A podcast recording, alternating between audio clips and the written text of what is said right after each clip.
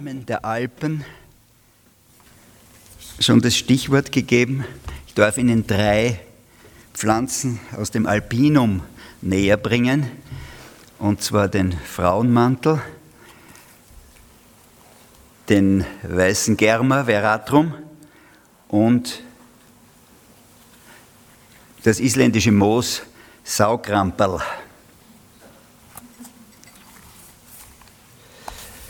Linné hat ja bekanntlich den Frauenmantel als Alchemiller fortgesetzt. Er hat den Namen nicht erfunden, er hat ihn ja aus den mittelalterlichen Kräuterbüchern weiter tradiert und das bezieht sich natürlich auf den Alchemisten, weil man angenommen hat, dass dieses, äh, dieses Wasser, das da aus dem Blatt sich herausbildet, also ausgeschwitzt wird, die Quintessenz der Alchemisten ist, also Alchemiller Frauenmantel. Nimm mir nichts, kleiner Alchemist, den Grund des Blatttrichters gefüllt mit flüchtigem Himmelswasser zur Abwehr von Gewittern draußen drinnen, zur Linderung von Schmerz an Kopf und Zahn. Den Zackenmantel der Madonna sieht darin der Christ, zur Aufnahme der anderen, armer Kinder, der Alten, Siechen, Asozialen zur lieblichen Einwohnung des Herrn, dies Bild wird umso heftiger herbeibeschworen, je weiter weg die Macht realer Hilfe rückt. Und alsogleich sah sie das Vögelein. Nein, alsogleich sah sie sich selbst in der Gestalt des Vögleins zum Schoß des Herrn hinfliegen, darin ruhen, dass sie wie tot in Gottes Genusse lag mit zugetanen Augen. Der Geist des Krauts heilt Wunden, Weißfluss, Wallungen im Wechsel, treibt die Milch heraus der frommen Denkungsart, strafft Brust. Als formenreiche Sammelspezies, in diesem Punkt Euphrasia Augentrost ähnlich, als Waschwasser bei entzündlichen Prozessen an den Augen einmal erschien es mir, ich sei sehr trocken, ohne Andacht und ich bat um seine Gegenwart, Einströmung seiner Gnaden, dass ich das vor dem nicht gedachte Denken, Beten, Schreiben konnte. Als Tee und Abguss zur Intimspülung empfohlen bei antibiotisch gestörter Flora. Die Liebe näherte sich mir als Sichel, dass alle meine Glieder sanft sich lösten in süßer Sättigung. Dem kleinen Unterschied wird ein verbissener Wissenschaftler wohl sein ganzes Leben lang nachzugehen trachten, innig bleibt allemal leibhaftig vor der Tür, so sehr er sich diesem Detailgebiet auch widmet, widmen mag. Beschreibbarkeit beruhigt. Beschreibungsansatz löst den Bann. Zuallererst die Blattspitzen gezählt, gezähnt, in sieben bis elf gespreizten Fingern. Wenn neue Formen, dann neue Namen, sagt Dr. Buser aus Genf, der ungekrönte Alchemildenkönig. Die Merkmale bleiben über Generationen hinweg konstant. Ohne vorherige Befruchtung bildet nämlich eine Embryosack-Mutterzelle den Samen aus. Es gibt also keine Kreuzungen, nur Mütterkinder. Verwachsen, schlitzblättrig, kalkfliehend, kalkholt, als jeweils neu benannte Varietät. Ist dieser Tau nun gar kein Tau, heißt Gutation zu sehen auch bei Schöllkraut, Seidelbast. Das perlende Nass fällt nicht von außen nieder unter dem gestirnten Himmelszelt. Der Vorgang hält vielmehr den notwendigen Saftstrom in den Kapillaren aufrecht in schwüler Sommernacht. Luftfeuchtigkeit gesättigt. Das würde trete da nichts aus, den Nährstofftransport im Inneren der Pflanze zum Erliegen, zum Stocken bringen. Stolz stopfen wir uns mit konkretem Wissen, sogenannten Wissenstropfen, voll. Ich frage jetzt, was meint das Wort, die Rede? Sind, wie Sintflut, heißt so viel wie allgemein. Bis jetzt sind im Labortest vor allem Gerb- und Bitterstoffe nachgewiesen worden. Taukräutel, Sinau, Sintau hilft der Frau. In täglicher Betrachtung, in aneignender Lektüre, aufgehobener Widerschrift, hingebungsvollem direktem Gebrauch, so wisse denn für wahr, niemals wirst ausgehen du dem Kerker deines Fleisches, als bis du diesen Groschen jetzt noch zurückgehalten hast, bezahlt. Mit den betauten Blättern streichen sich die Mädchen, um Sommersprossen zu vertreiben, über Arm und Stirn. Als Aufguss, Absud, Presssaft, Sitzbad im Liebfrauenmantel, Siedenklee, so wird verloren gegangene Jungfräulichkeit hienieden wiederhergestellt. Störenfried Nummer 1 biegt um die Landschaftskante zu eben diesem Zeitpunkt, als der Zusen und der Pfister mit dem Vieh beim Almabtrieb an der äußersten Wegecke angekommen sind, im letzten Rückblick hin auf den liebverhassten Sommerplatz. Da nehmen sie zu ihrem Entsetzen wahr, wie der Tunsch, der Tockel, die blutige Haut des Käsers auf dem Hüttendach zum Trocknen ausbreitet.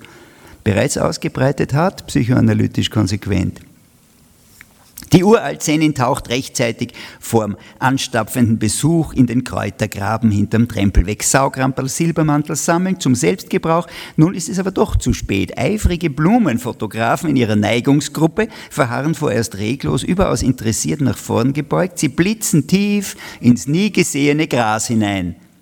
Dann hebt der eine schnell sein variables Objektiv nach der entschwindenden Gestalt die einheimische Alte, pittoresk, kurios, wird als hiesige Indianerin ins Bild gebannt. Man trägt das Pflanzenfoto als vermeintliche Aufgabe für später zu erhoffter wirklicher Betrachtung heim. Die tiefschlitzende Form als schlimmes Unkraut, heißt es.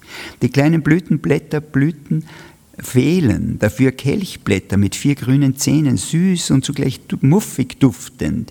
Vom Rindermaul gemieden, zur Not nimmt es die Ziege an in einem ihrer elf täglich gestohlenen Bissen, hilft aber wie gegen Verwünschungen von Mensch und Vieh, sei mir nicht bös, dass ich dich pflücke.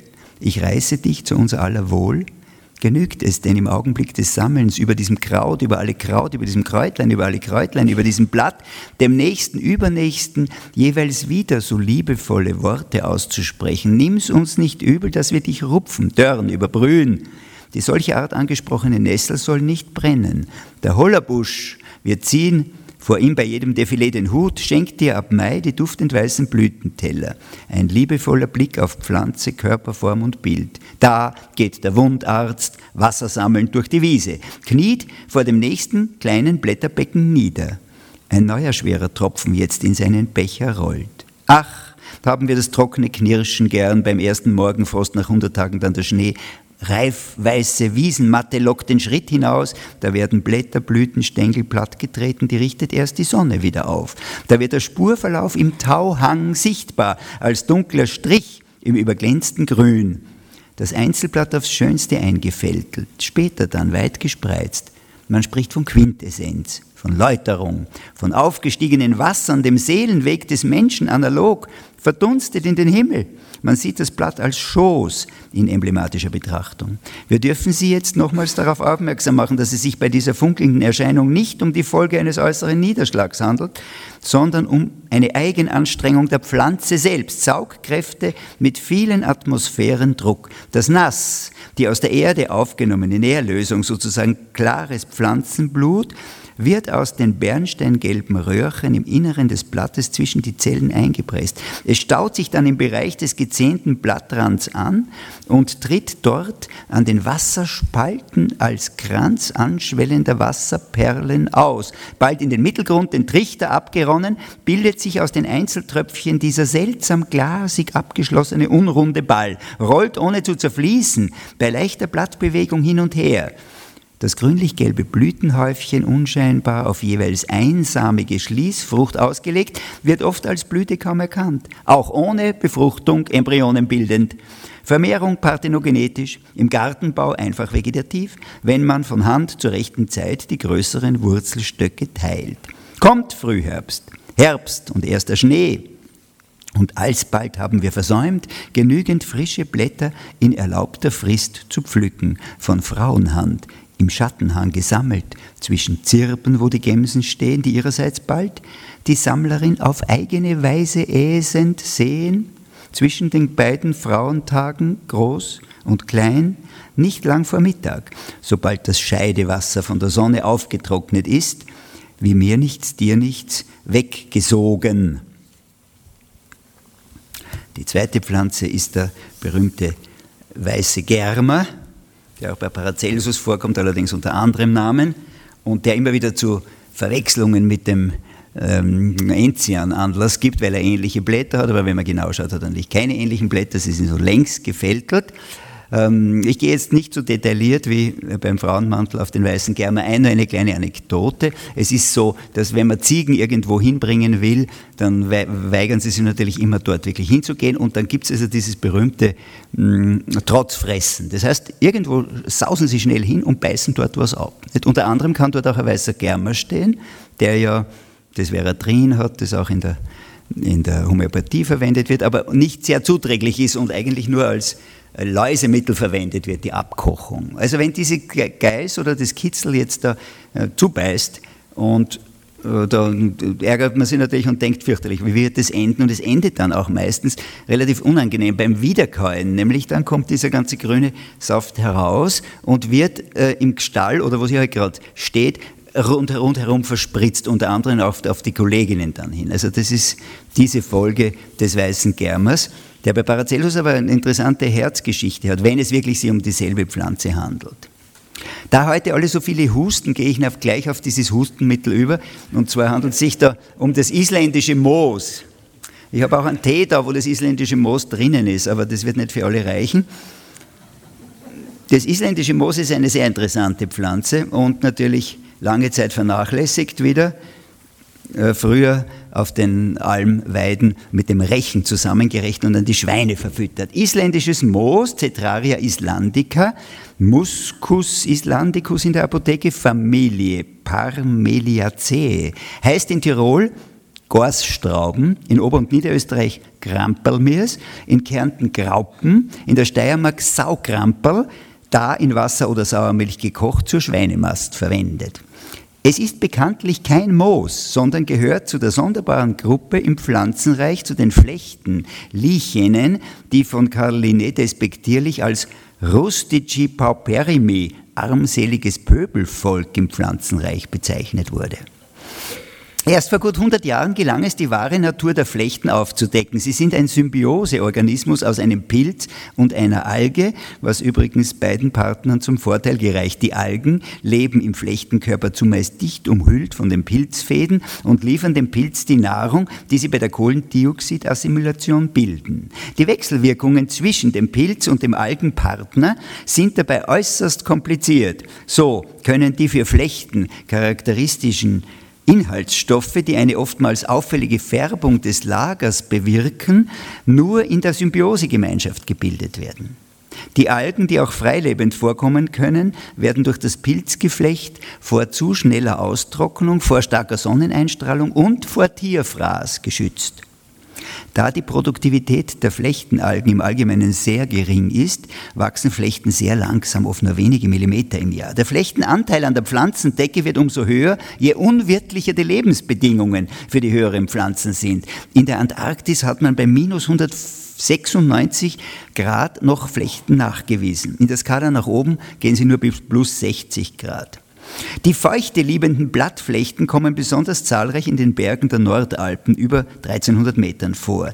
Trotz ihrer enormen Widerstandskraft gegen natürliche extreme Umwelteinflüsse sind diese Organismen zugleich äußerst empfindlich gegen anthropogene Veränderungen ihres Lebensraums und dienen deshalb als Bioindikatoren, sogenannte Zeigerpflanzen. Das isländische Moos ist so eine Flechtenart und lässt sich grob sinnlich und pharmakologisch kurz beschreiben. Lager, grau-grün bis kräftig braun. Abschnitte breit oder schmal. Vielgestaltige Art vom montanen Wald bis zu in die Nivalstufe. Angewendeter Pflanzenteil Lichen islandicus. Wirkung, die Droge ist einerseits ein mildes Bittermittel, zur Anregung der Magensaftsekretion. Andererseits wirkt sie schleimhautberuhigend und hustenreizmildernd. Indikationen Adjuvans und mildes Expektorans bei Bronchitiden und Laryngitis. Dosierung dreimal täglich eine Tasse Tee. Toxologie keine Nebenwirkungen bekannt. Das isländische Moos findet man in zerstreuten Polstern von einem halben bis einem Meter Durchmesser, aber auch in Lagern, die größere Flächen in einer Dicke von mehreren Zentimetern überziehen. Die ältere Flechte hat dunkles grünlich-braunes Aussehen, während die frisch gewachsene Hellmoos grün ist. Die unteren Teile sind grau-weiß und gehen zum Boden äh, über, ohne direkt mit ihm verbunden zu sein und dort in Zerfall. Das isländische Moos wächst im norddeutschen Tiefland, im deutschen Mittelgebirge, vor allem aber in den bayerischen und österreichischen Alpen und deren Vorlanden, wo man es locker mit Kiefern und Birken bestandenen Heidemooren und Heiden sowie mager mit Riedgras, Heidekraut, Preisel und Heidelbeeren bewachsenen moosigen Berghalten dort findet. Auf höheren Alphalden liegt das isländische Moos häufig wie ausgestreut auf dem Gras, sodass man es in kurzer Zeit zusammenrechen kann. Sammelgut waren die Moosmassen, auch die unansehnlichen, die wie verdorrtes Laub aussehen. Doch sobald man sie ins Wasser wirft, quellen sie wieder auf. Diese Pflanzen sind fast besser verwertbar als die frischen, denn diese älteren, meist aus dem Vorjahr stammenden Flechten sind von Sonne und Regen meist so ausgelaugt, dass sie nur noch wenig Bitterstoff enthalten und man sie ohne vorhergehende Entbitterung, wenn man das macht, muss man das mit Potasche machen, verwenden kann. Man sammelt das Moos am besten bei feuchtem Wetter, weil die im trockenen Zustand störrischen Blattteile dann weich und biegsam sind. Nach dem Trocknen werden sie gründlich durchgelesen und gesäubert, unter fließendem Wasser gewaschen und gut getrocknet, können sie in geschlossenen Holzkisten über ein Jahr lang aufbewahrt werden. Die Flechten sind völlig ohne Geschmack.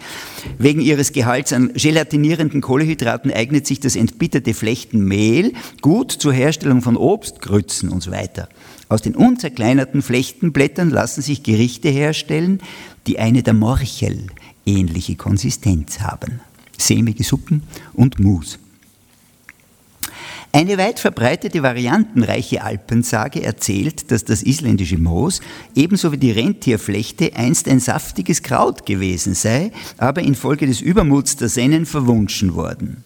Eine Rauriser Sage berichtet, auf einer Alm wuchs viel Lichen. Und durch dieses Futter gaben die Kühe außerordentlich viel Milch, sodass ein Überfluss an Butter und Käse entstand. Dies machte die Almleute so übermütig, dass sie aus der Butter Kugeln formten und damit kegelten und mit den Käseleiben Brücken bauten. Sie fluchten auf den Lichen, weil sie durch dieses Kraut die viele Arbeit mit dem Melken, Buttern und Käsen hatten. Da verdorrte das Kraut, der Milchreichtum verschwand und seit der Zeit heißt die Pflanze im Raurisertal Sennenflurch. Im Kanton St. Gallen erzählt man sich diese Sage in folgender Fassung. Rentierflechte, isländische Moos und Frauenmantel – wir wissen ja schon einiges von ihm, waren alle drei sehr milchreiche Kräuter, sodass die Kühe dreimal am Tag gemolken werden mussten. Da fingen die Alpknechte zu murren an. Ach, melken, melken immerfort, oh, wer ihr Kräuter längst verdorrt, die ihr so reichlich sprießet, von Milch ihr überfließet. In diesem Überdruss gingen die Elbler sogar noch weiter und stießen folgende Verwünschung aus. Verflucht sei Ciprio, Mutter Ritz, vom Rhein bis auf die höchste Spitze. Als nun die Pflänzchen wirklich zu verdorren anfingen, erwachte in einem der Knechte das schlechte Gewissen. Er suchte daher das Unheil durch folgendes Gegensprüchlein wieder gut zu machen. Behüt mir Gott, Mutter und Ritz vom Rhein bis auf die höchste Spitz. Leider vergaß er aber in der Eile den Ciprio, also das isländische Moos sodass nur die beiden anderen Ligusticum mutellina, Mutterwurz und Plantago alpina, Wegerich, Ritz wieder gründen, während jener, Ciprio isländisches Moos, völlig abstarb und für alle Zeiten als milchgebendes Kräutlein verloren war. In einer Ötztaler Sage wandert Christus als Bettler verkleidet auf der Erde, um die Menschen zu prüfen. Er kommt zu einem Bauernhof, in dem herrscht Übermut und Reichtum, die Bäuerin badet in Vollmilch. Dieser Überfluss rührt aber vom Misere, ein anderer Name, Volksname für isländisches Moos. Jesus, der also nach Almosen fleht, wird von der stolzen Bäuerin abgewiesen und spricht daraufhin. Misere, wachs unterm Schnee. Sogleich verschwand im Tal das isländische Moos und mit ihm blieb der Segen verschwunden. Nur mehr hoch oben auf den Bergen ist es noch zu finden.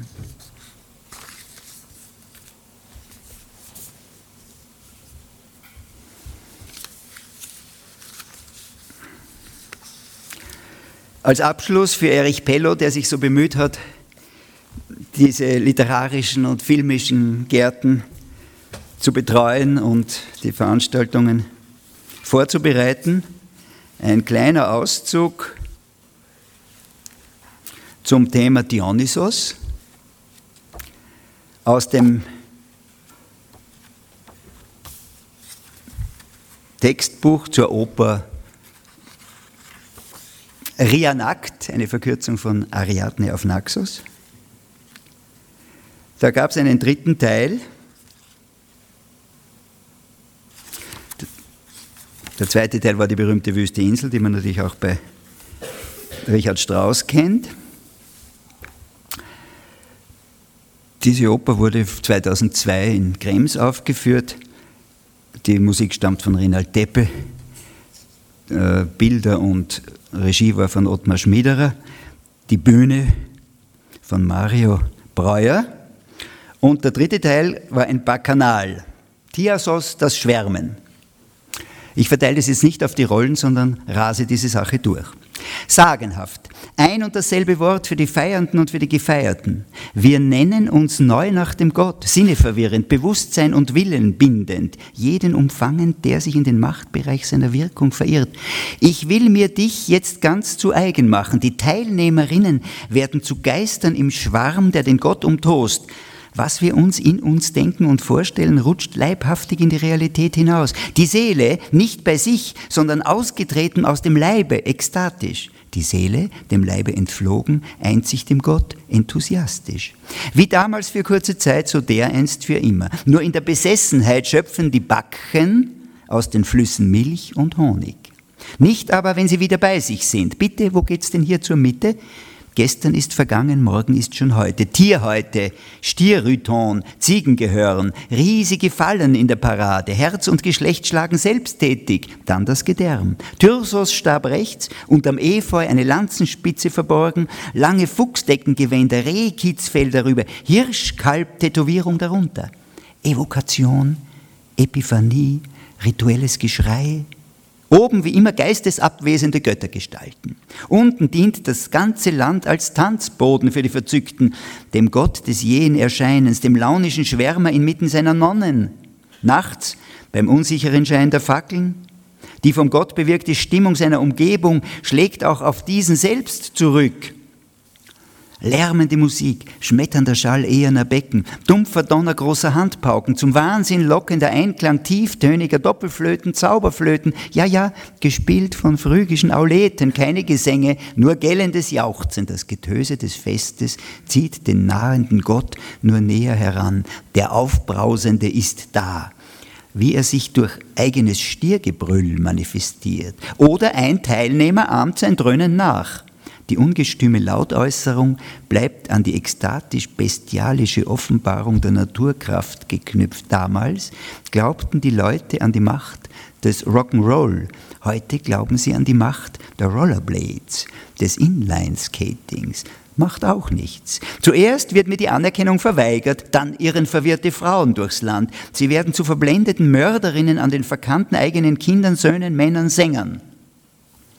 Wer das Frauengewand akzeptiert, ist schon von leichtem Irresein berührt.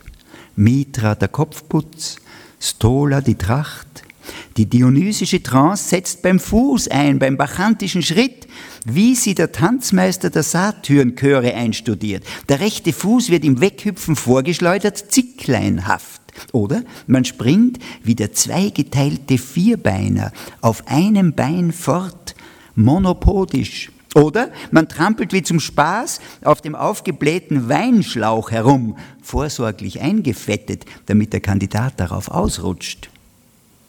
Ein pfeilschneller Beinsteller eilt er herbei.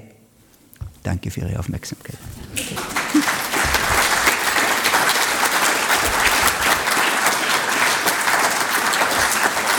Danke sehr.